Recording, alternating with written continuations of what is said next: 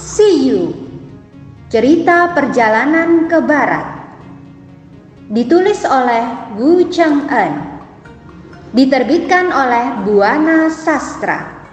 Selamat mendengarkan.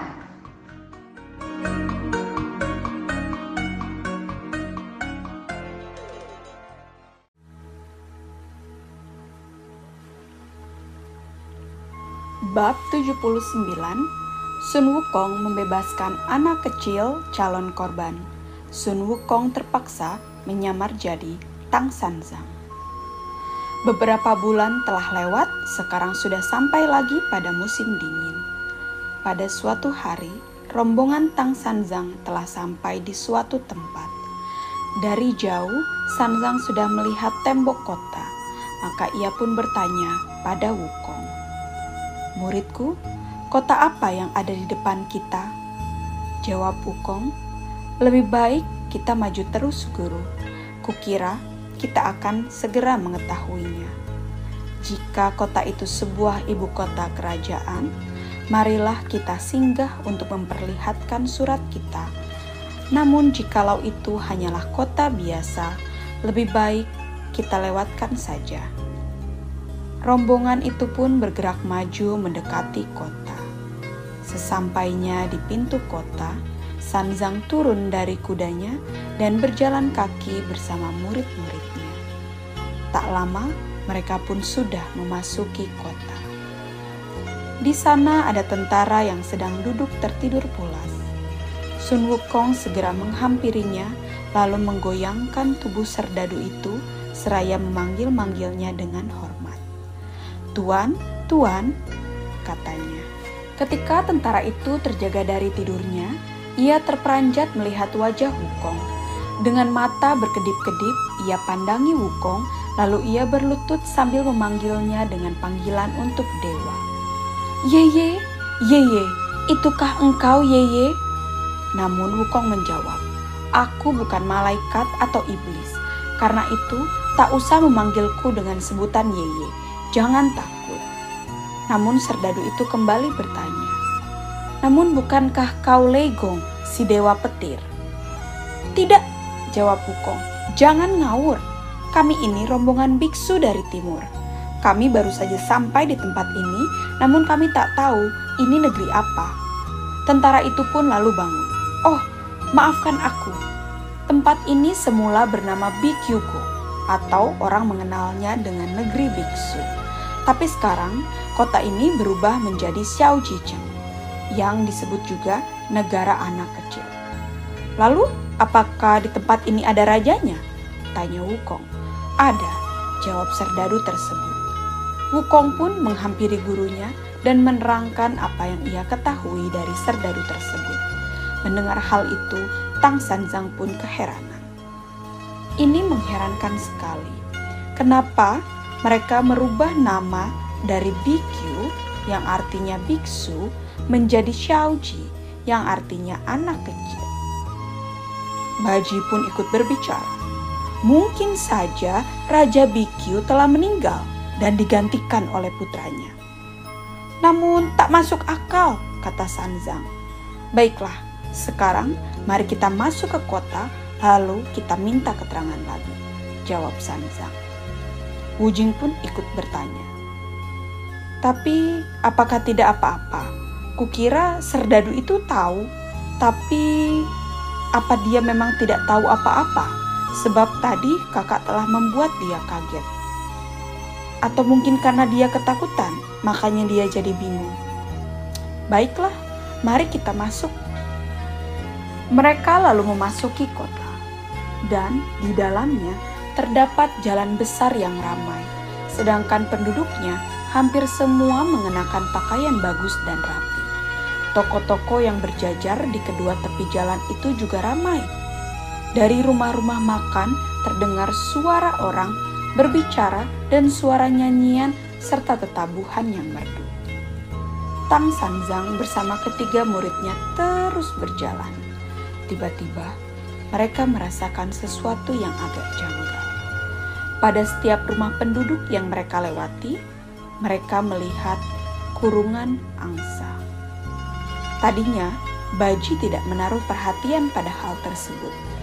Sebelum dia melihat gurunya selalu mengawasi ke kiri dan ke kanan. Ternyata benar saja, di rumah-rumah mereka memang terdapat kurungan angsa yang ditutup dengan kain layar atau kain cita. Menyaksikan hal itu, Jubaji jadi bertanya-tanya. Guru, mungkinkah hari ini adalah hari bahagia? Ada perayaan pernikahan? Atau mungkin ada pesta? Ah, ya jangan ngaco adik. Mustahil setiap rumah mengadakan pesta. Mungkin ada sebab-sebab lain yang kita tidak ketahui. Kalau begitu, guru tunggu di sini. Aku akan memeriksa apa yang sebenarnya terjadi, kata Wukong.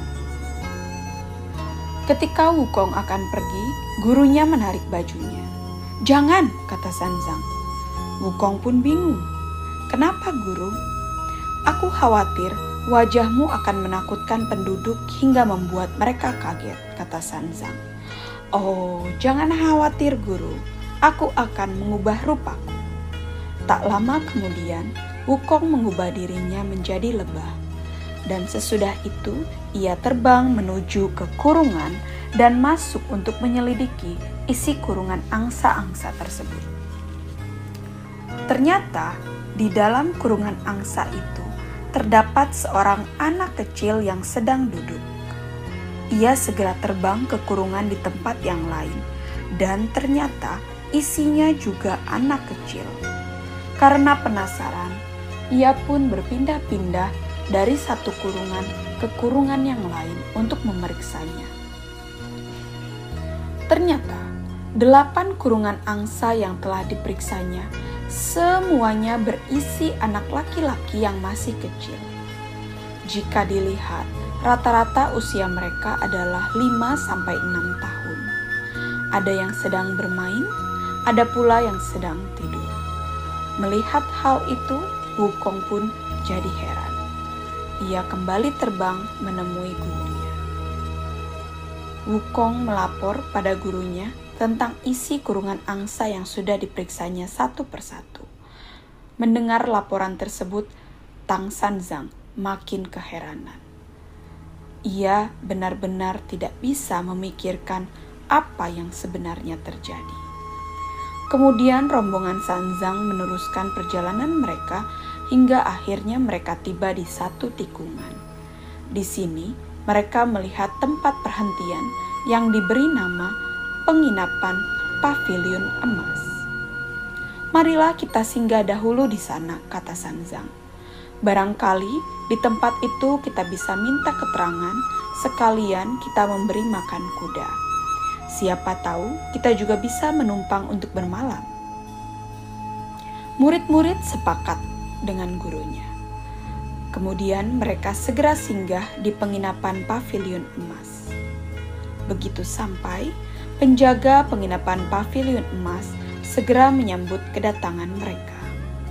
Mari silahkan singgah, kalian tentu berasal dari jauh, kata penjaga tersebut. Benar sekali, kami dari negeri Tang, jawab Sanzang. Sesudah itu, Tang Sanzang pun menceritakan perihal kedatangan mereka.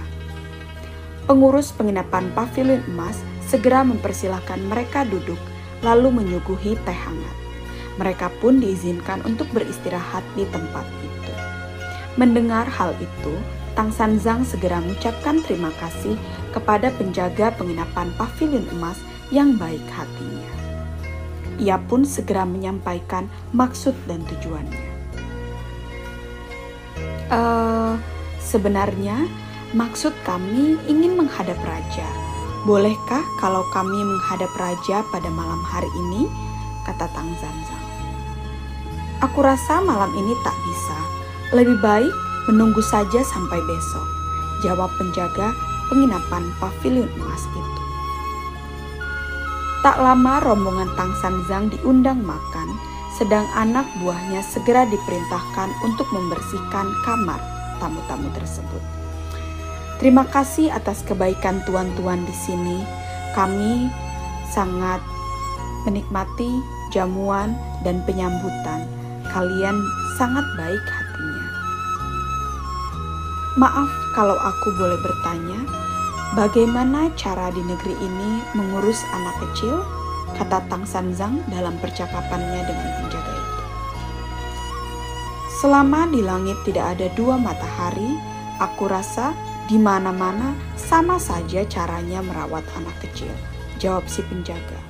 Mula-mula bayi akan berada di dalam kandungan ibunya selama 9 atau 10 bulan, lalu ia pun dilahirkan.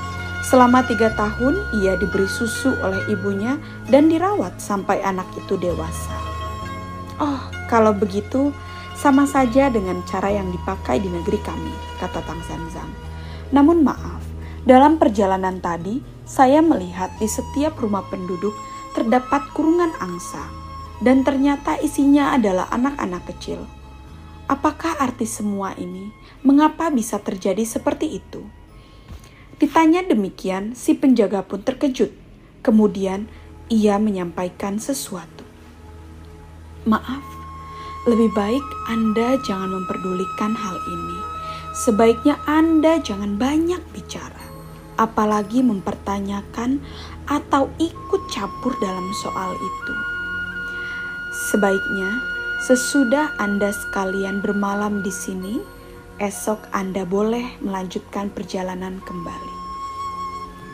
Mendengar penjelasan dari penjaga itu, tentu saja Tang Sanzang semakin keheranan. Dengan cepat ia memegang tangan penjaga itu. Apa sebenarnya yang telah terjadi? Bisiknya. Hati-hati, jawab penjaga itu. Tang Sanzang yang diperingatkan malah menjadi bingung. Karena itu ia mengulang pertanyaannya. Namun setelah berulang-ulang Tang Sanzang bertanya, akhirnya dengan terpaksa dan dengan suara perlahan, penjaga itu pun menjelaskan. Itu adalah kemauan raja kami. Untuk apa Anda ingin mengetahui soal itu? Aku hanya ingin bertanya saja. Namun, Kenapa harus anak-anak yang dipilih? Tanya Sanzang. Maka dengan terpaksa, penjaga itu pun menjelaskan dengan suara yang perlahan sekali. Jadi, negeri kami semula bernama negeri biksu. Lalu muncul gosip yang mengatakan bahwa namanya akan diubah menjadi negeri anak kecil. Dan tiga tahun lalu, negeri kami kedatangan seorang biksu tua.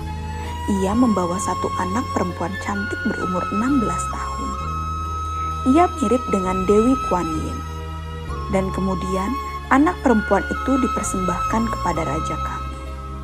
Ternyata raja kami menyukainya dan amat sayang kepadanya.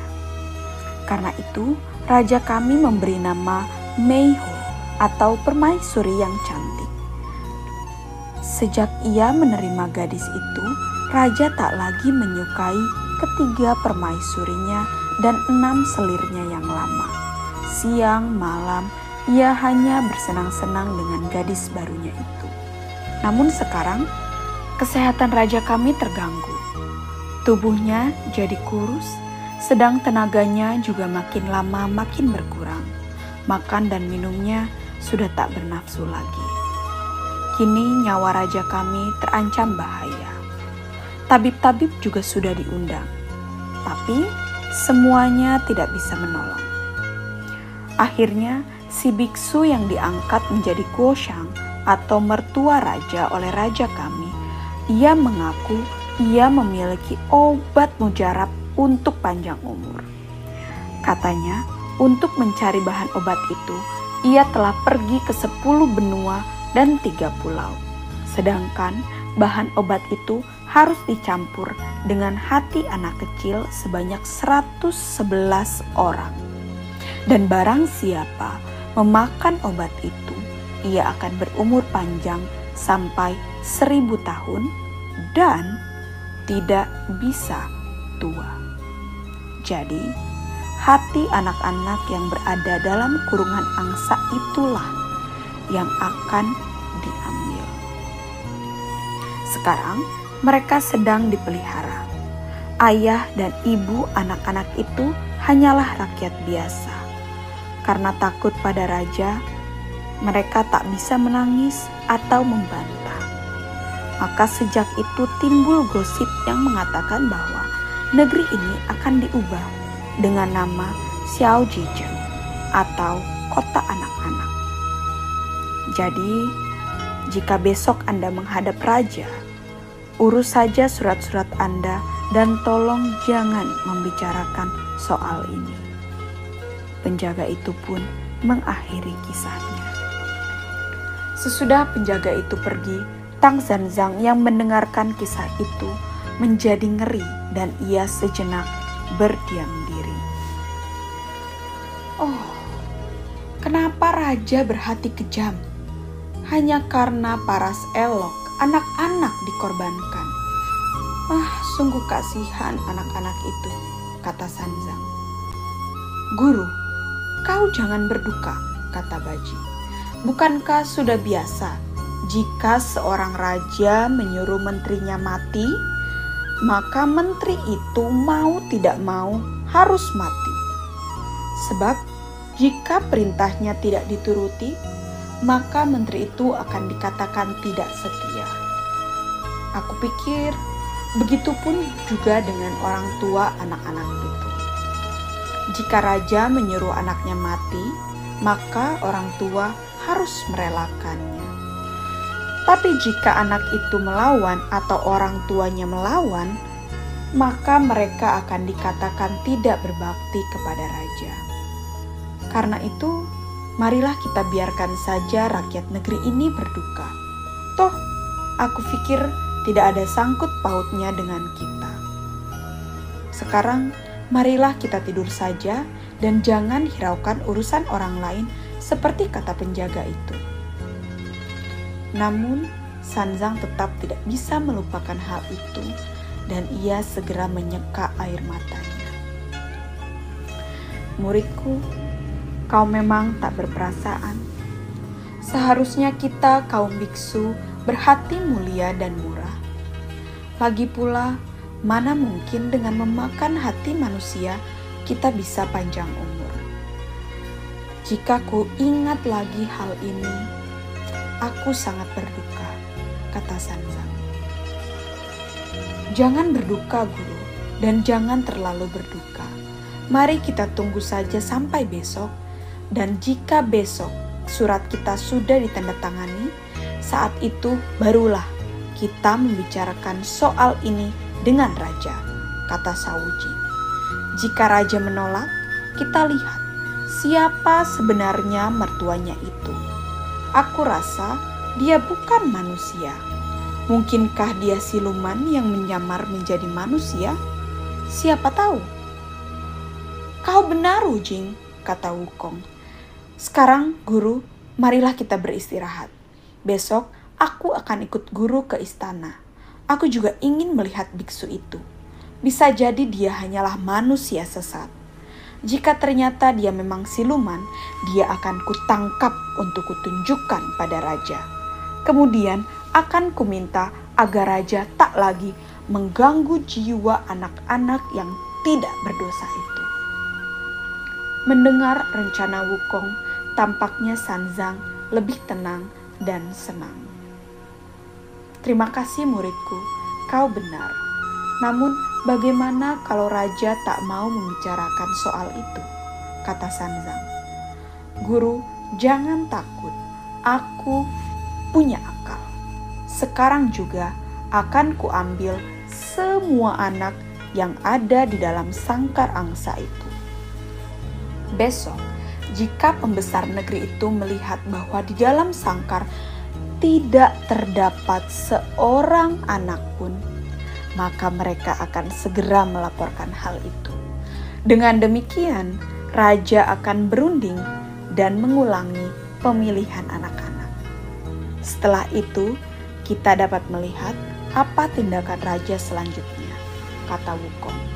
Tang Sanzang nampaknya setuju, ia pun mengangguk.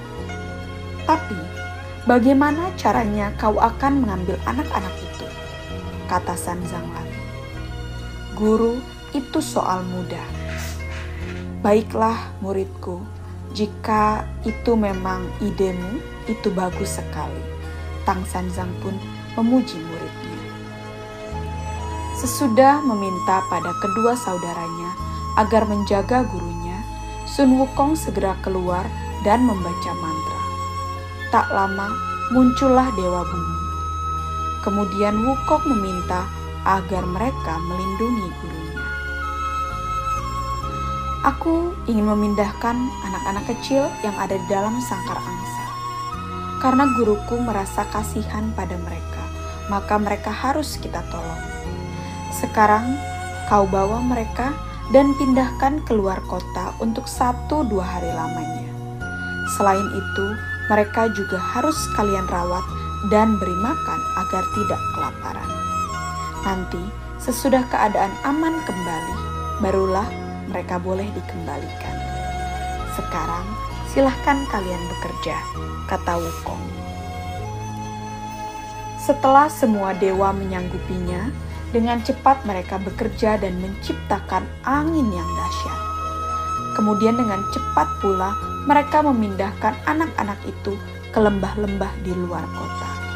Di sana, anak-anak disembunyikan dan dirawat. Sun Wukong juga sudah kembali ke penginapan pavilion emas. Sesampainya di penginapan, ia melihat gurunya masih sedang membaca doa. Sun Wukong merasa senang ketika melihat keadaan gurunya. Diam-diam ia turun dan melapor pada gurunya bahwa anak-anak itu sudah ditempatkan ke tempat yang aman. Wukong menyampaikan bahwa anak-anak itu akan dikembalikan ke kota sesudah keadaan aman bagi mereka. Mendengar hal itu, Tang Sanzang girang bukan main. Malam itu ia bisa tidur dengan nyenyak. Keesokan harinya, pagi-pagi ia sudah mandi dan berpakaian rapi. Ia siap pergi ke istana untuk menemui raja. Sun Wukong juga ikut karena ia merasa khawatir jika gurunya pergi sendirian. Namun, Tang Sanzang agak keberatan. Muridku, jika kau ikut, aku yakin kau tak mau memberi hormat pada raja. Itu akan membuat raja marah dan usaha kita pun akan gagal, kata Sanzang. Jangan takut, guru. Walau aku tetap pergi bersamamu, tapi aku tidak memperlihatkan diriku. Jadi aku akan bisa menjaga keselamatan guru, kata Wukong. Baiklah kalau begitu, kata Sanzang dengan girang. Sesudah berpesan kepada Wujing dan Chubaji, mereka berangkat. Di luar penginapan pavilion emas, mereka bertemu dengan penjaga. Ingat, aku harap Anda jangan membicarakan soal anak kecil itu agar Anda tidak celaka. Pesannya kepada Tang Sanzang. Minta saja tanda tangan beliau untuk keperluan surat-surat jalan kalian dan pergi setelah itu. Ya, aku tahu. Terima kasih, kata Sanzang.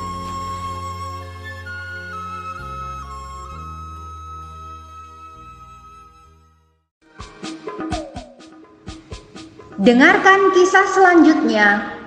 Terima kasih.